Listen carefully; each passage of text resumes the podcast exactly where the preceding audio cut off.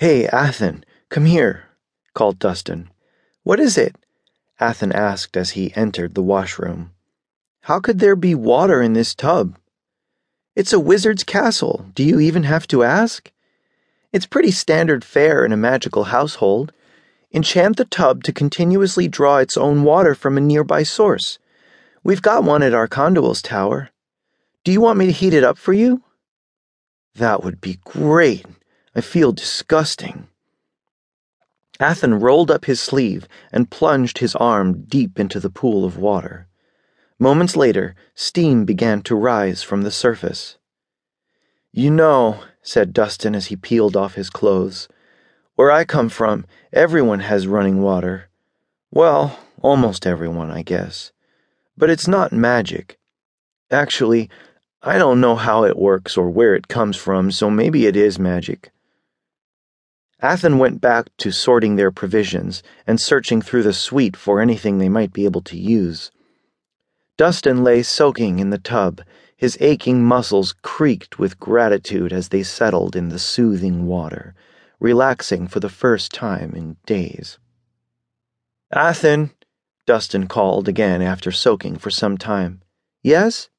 Athin appeared in the doorway, lit by the light of a single candle perched on the rim of the tub. Done? Not by a long shot. This is so great. I was wondering if you could heat it up again for me. Getting kind of lukewarm, and I like it steamy. No problem, said Athin as he approached the tub and again rolled up his sleeve. He plunged his hand into the warm water. A wayward splash snuffed out the candle, and the only light remaining came peeking in through the doorway from the other room. How's that? asked Athin as a new wave of heat flooded over Dustin's body. More, said Dustin. Athin's hand lingered in the water, spreading its warmth and magic throughout. Is that enough? asked Athin. More, moaned Dustin.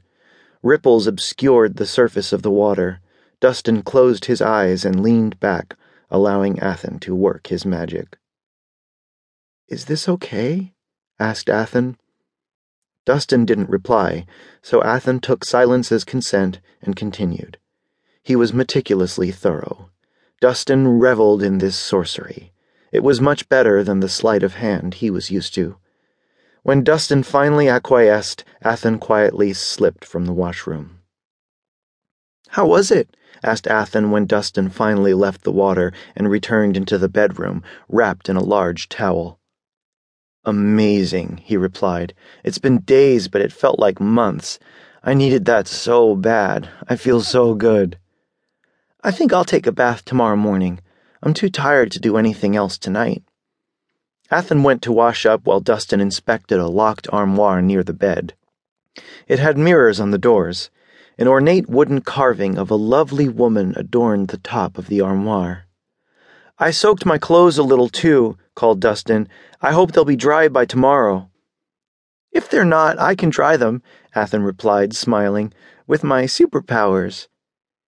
He grabbed the brass knobs firmly in his hand and, with the spirit of a plundering burglar, yanked hard on the doors of the armoire. It wobbled and tipped. Dustin stepped out of the way as the heavy piece of furniture fell loudly to the floor at the foot of the bed with a crash. Athin returned, wrapped in a towel, and said, What happened? I just tried to open this cabinet and the damn thing tipped over, said Dustin. Oh. I rinsed out my clothes too and hung them up. I was thinking, just to be safe, we ought to both stay here. You can take the bed. No way, Dustin protested. It's big enough, we'll share it. Okay, Athin replied. I found some linens for it, a little dusty, but I shook them out. Don't think I'm rude, said Dustin as he threw off his towel, flopped down on the king sized mattress, bounced slightly, then crawled under the sheets. But I'm so pooped I can barely keep my eyes open. Good night. Athin folded up his towel, climbed into the gargantuan bed, and wrapped himself in the stale sheets. They sidled toward the center of the bed, and it wasn't but a moment before both boys were in deep, restful sleep.